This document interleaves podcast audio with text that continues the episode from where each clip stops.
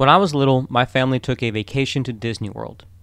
One of the memories that stands out to me the most was riding the monorail around the circle of hotels Grand Floridian, Contemporary, and of course, the Polynesian. Long before I ate my first cheeseburger in paradise, I was mesmerized by the sights and sounds of vintage Tropicalia. The Disney treatment gave it that cartoony tongue in cheek facade. I vividly recall parrots perched atop broadleaf plants in the atrium, squawking and wobbling about. Even as a child, I felt a, a connection. Years later, when I was 13, my parents moved us to Orlando, Florida, and the rest is history. Throughout my sister and I's formative years, the family made many, many more trips around that monorail loop. A lot of times we wouldn't even go to the parks, simply ride around and hang out or grab a bite at the resorts. I bet you can guess which hotel continually captured my awe. I found myself working for a construction company in my 20s, operating a concrete pump. I never minded the hard work, in fact, I, I, I rather enjoyed it. Perhaps I would still be working there if it wasn't for the hours bigger projects further away, along with trying to evade the Sunshine State's scorching namesake, meant lots of drive time and very, very little sleep. I got to work on a lot of cool builds in a lot of cool places, though NASA, behind the scenes at Disney, Harry Potter Land at Universal, which my company built from the ground up. The plenty, uh, plenty of high rises along beautiful stretches of beach, with all the sights that that vantage point offers. It was like a screensaver, but I got to see it for real. One of my fondest memories of that decade long chapter in my life was when I was put on a project to redo all the concrete slabs at one of the Disney resorts. Every day for two weeks, I trekked my equipment out to the Polynesian and took my breaks, chilling amid the immaculately groomed tropical grounds. My love affair with the Polynesian obviously came full circle in recent years as I sail along my journey of campy contrivances and pop tiki. The first time I took my now wife to Disney, I couldn't wait to show her my favorite hotel, which I still have never stayed at. Just saying, if Disney wants to throw a free night to a big fan, uh, what am I saying? It's Disney.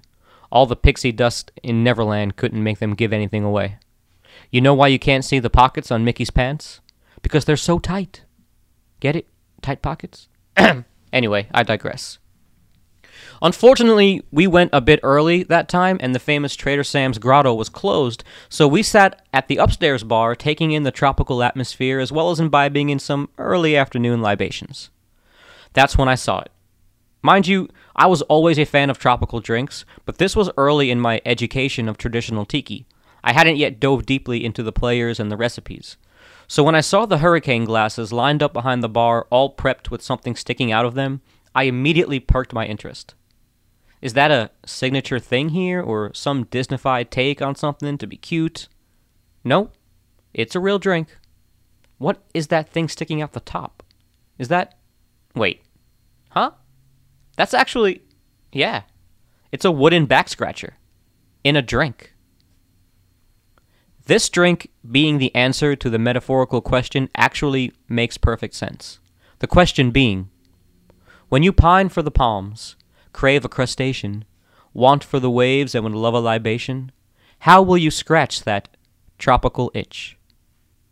Ladies and gentlemen, my name is Tony, and this is Pod Tiki, where today we're covering the tropical itch. If the golden age of Tiki was a narrative, we are jumping back today into the main story arc. We've met both of our protagonists before, on the police leaderboard of Tropicalia, our two suspects are pretty near the top.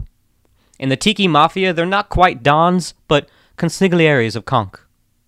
By the way, if you guys don't realize that I write this as a blog post before I make the podcast version of it, I have to let you know that my dad jokes do carry over into my literary quirks.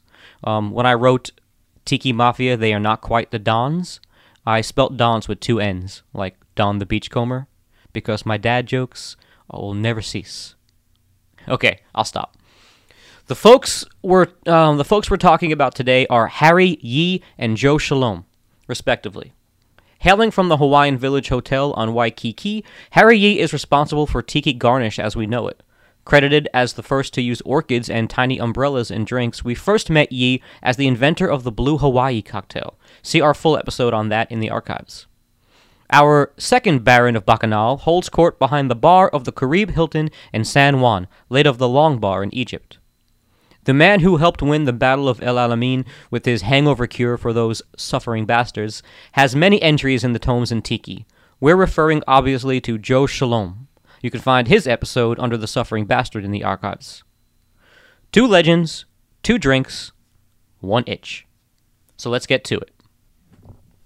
In 1957, Harry Yee created the tropical itch cocktail on Waikiki, a mix of passion fruit juice, curacao, bitters, 151 rum, dark Jamaican rum, and bourbon. Yee quickly rose to head bartender at the Hawaiian Village Hotel following his hire in 1952. He was actually mixing drinks in Hawaii before we took it over. I mean, made it a state. I'm not going to go into that, just read your history. As the first actual Hawaiian to propagate pop tiki culture, Yee invented many drinks as well as added some tropical flair in the form of garnish.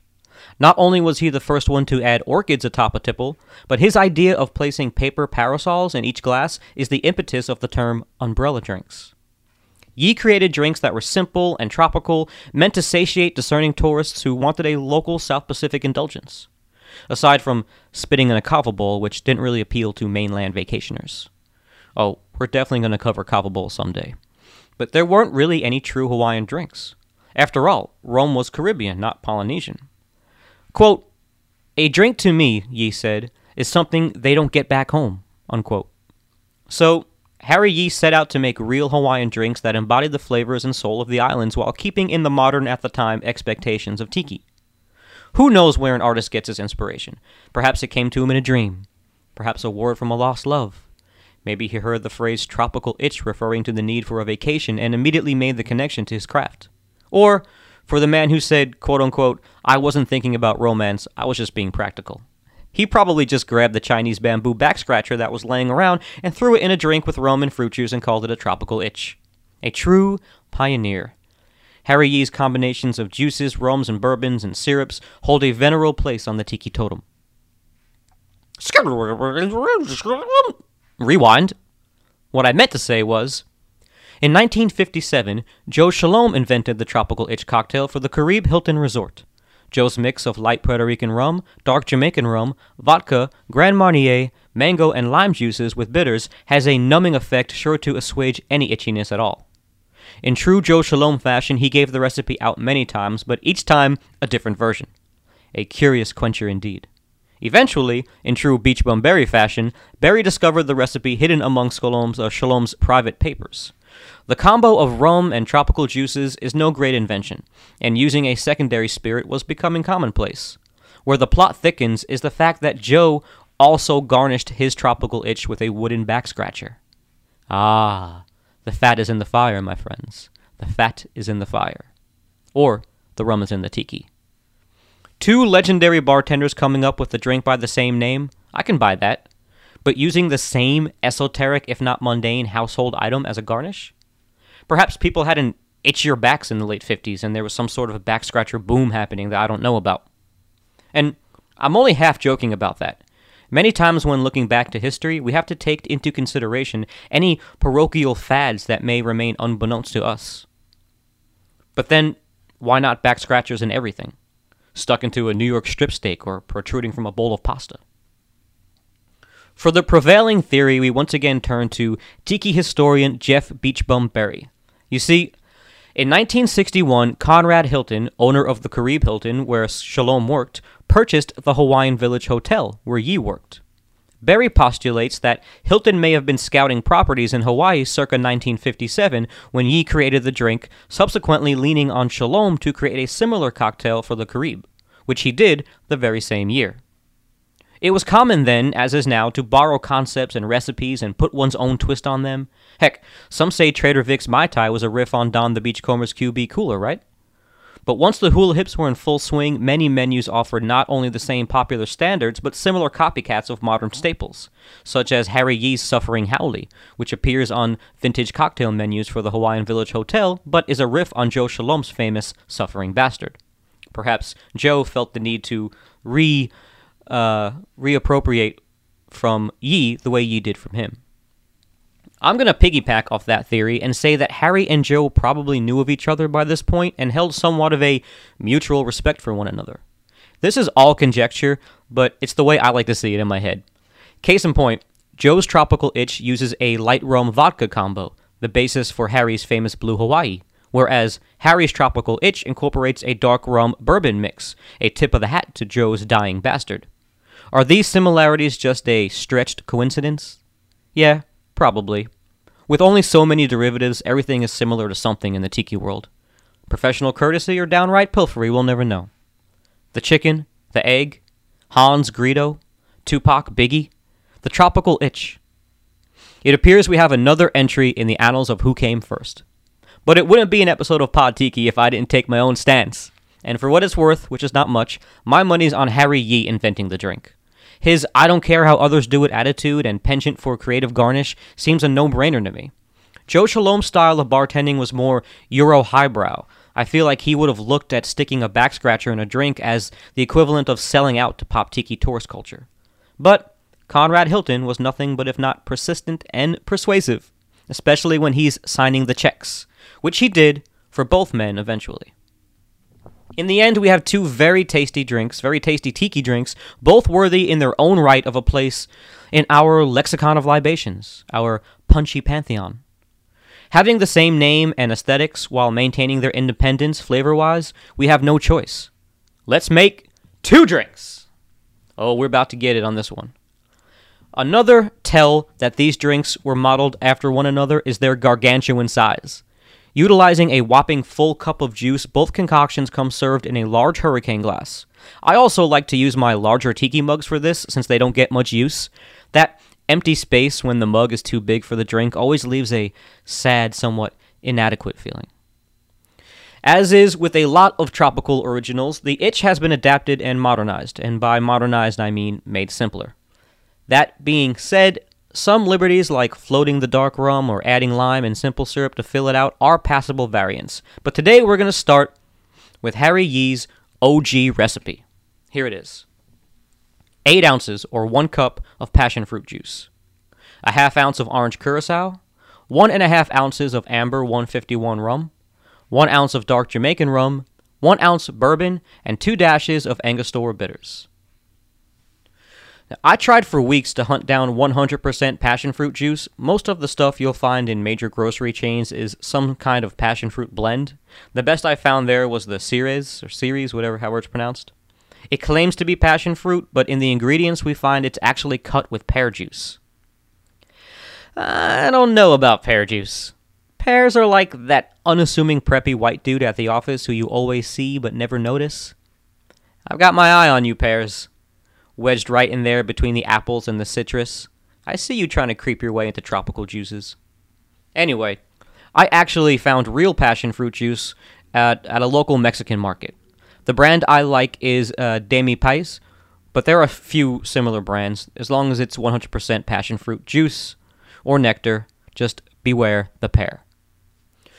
For Curacao, I suggest leaving the cap on the Pierre Ferrand or your good stuff and using Bols or even Hiram Walker. This is a boozy, fruity beverage. A top shelf curacao would get lost in there. For that reason, you could even use a triple sec. I couldn't tell the difference, but I used Bols Orange Curacao. Amber 151. This was tough. Most high quality overproof rums are either Jamaican or incorporate a Jamaican in the blend. Awesome as those rums are, the Jamaican funk would change the profile too much. I don't think Bacardi even makes their 151 anymore, and Demerara overproofs are too dark. Finally, I came across Caraballo 151 out of Barbados.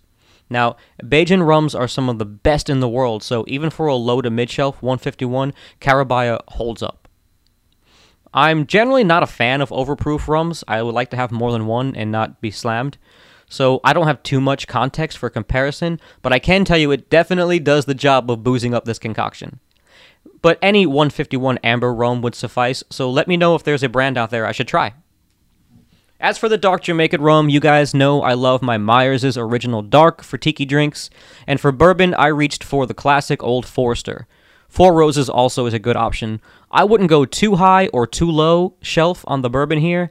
Um, on the high end, I know it's hard and sometimes futile using top shelf for mixing. I don't like doing it, but also a bad bourbon here will add that unbecoming pungence that sometimes a, a lower shelf bourbon can have.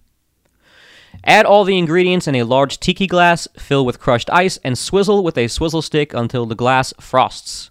Yes, this is a swizzle drink. Garnish with mint, pineapple, orchid flower, and of course, a wooden back scratcher. Just plop that thing right in so it protrudes superfluously out of the glass. It should be obnoxiously tall, kind of getting in the way. I would refrain from using the scratcher for any actual itches. That kind of tropical itch requires tropical antibiotics, or maybe an ointment, a tropical topical. The drink should have an almost phosphorescent orange glow to it. It's surprisingly well balanced, but also kind of wow boozy at first. Once it settles and the ice melts just a bit, Yee's Tropical Itch mellows out to a very nice, smooth, fruity, islandy relief. I actually really like this. It may become part of my regular rotation of drinks to make at home. I like that it's not overly sweet like a hurricane could be, but if it ever if it ever is, a little amount of lime juice will fix that. I approve. Now, let's bounce to the other side of the New World to a different tropics and a different itch. Ten years after World War II, while the greatest generation were discovering manicured lawns and PTSD, Joe Scialom was in San Juan, Puerto Rico, managing the bar of the Caribe Hilton. While exotic passion fruits reigned supreme in the Pacific, mango wore the crown in the Caribbean. Scialom's itch still packs an alcohol punch, though more subdued and punch like. Here's his recipe 2 ounces light Puerto Rican rum, 1 ounce dark Jamaican rum, 1 ounce vodka, 1 ounce Grand Marnier, a half ounce lime juice, 2 dashes Angostura bitters, and 6 ounces mango juice or nectar. For the rum, I used Bacardi Silver to stay true to the instructions, but I found Plantation 3 Star does a fabulous job working with the other flavors and rounds out the strength a bit. I stuck with Myers for the dark, and for vodka, I always use Reyka. For those not in the know, that's a craft vodka out of Iceland, and it's the only vodka I can actually tell apart from the others. It's called Reyka. Grand Marnier is Grand Marnier, but you could also use the Pierre Ferrand here. I know, I know, that's an expensive curacao for mixing, but in this case, it's you need a true brandy-based curacao to actually make the, the difference over the this cheaper triple sec, especially with our next ingredient. Mango juice versus mango nectar. The battle continues. It rages on. Sunday, Sunday. Beach Bum Berry suggests don't use nectar, it's too sweet. Well, I went out and purchased the best brand mango juice and Jumex brand mango nectar. In my house, we found opposite the trend to be true. Mango juice is quite overpowering with mango flavor. I mean, to the point where it kind of hides the delicate balance of a tiki drink. In that case, um, if you're going to use mango juice, you can go ahead and use the cheaper curacao. It's going to get covered up anyway. I must admit, it has a similar profile to Yee's drink, fruity and boozy, so as a riff, it works perfectly. But mango is a bit of a heavier flavor and lingers on the palate more. I find using the nectar in this drink adds a bit of sweetness, yes, which is fine, as there's no added sweetener in this drink, but also it tones down the viscosity of the mango and lets the other flavors come out. Especially if you're experimenting with different rums, I would go with the nectar. More Caribbean than Hawaiian, this version should be a flaxen yellowish amber. So basically the color of mango. Duh. Great writing, Tony. Using more ingredients and less contrasting rums gives this drink a better balance, I think. So mix all the ingredients in with a heavy cup of crushed ice and pour into a large hurricane glass. Go ahead and you know mix it in a shaker and then pour it into a large hurricane glass. Top with more ice if needed and garnish with mint, assorted fruit, and that wooden back scratcher. Both versions are incredible and have become go tos in the Pod Tiki household over the last few weeks.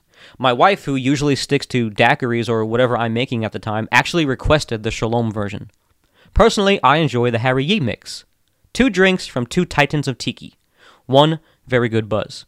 But wait, there's more. In a sudden burst of creativity, I thought, what if we bash up these two versions in one ultimate all star mega mucho mucho mas traveling Wilburys esoteric exotica Frankenstein's monster? It's alive! It's alive! Cocktail. This, my friends, is my version of the tropical itch called the Pod Itchy Pod. One ounce of light rum, one ounce dark Jamaican rum, one ounce bourbon, a half ounce amber 151 rum, a half ounce orange curacao, a half ounce lime juice, three dashes of Angostura bitters, three ounces of passion fruit juice, and three ounces of mango nectar. Shake it all with one and a half cups of crushed ice and dump it into a large tiki mug. Top with ice if needed and garnish with mint, pineapple frond, and a wooden back scratcher. Bam! There you have it, peoples. I think this is actually a fruity, boozy, yet wonderfully balanced homage to both bartenders' creations. I find the juices work well together in the finest coming together of East Coast West Coast since Afeni Shakur hugged Voletta Wallace at the VMAs. I'm pretty proud of how good my version turned out, but it was derived from two of the masters. Also, both of these drinks would taste great as frozen boat drinks as well. We'll have to go back to that one day. So, Boozy Passion or Mango Exotica both of which are great drag queen names, by the way. It's not a competition. Both versions of the tropical itch will surely hit that spot that you just can't reach on your own. I mean, what other drink allows you to satiate your sobriety and your psoriasis at the same time? Remember, folks, a tropical itch is not just something you pick up from a one night stand on St. Thomas. So drink responsibly. In fact, do everything responsibly. And as always, keep it tiki. Thank you so much for listening. My name is Tony. This has been another episode of Pod Tiki. Credits for this episode could be found at podtiki.com. Please follow the podcast on Spotify, iTunes, uh, uh, Google, uh, iHeart, all the places. You can follow us online at pod underscore tiki on Instagram on, and Facebook. You can find my personal page on Instagram at rum underscore poet. And most of all, Thanks again for listening. We'll see you next time.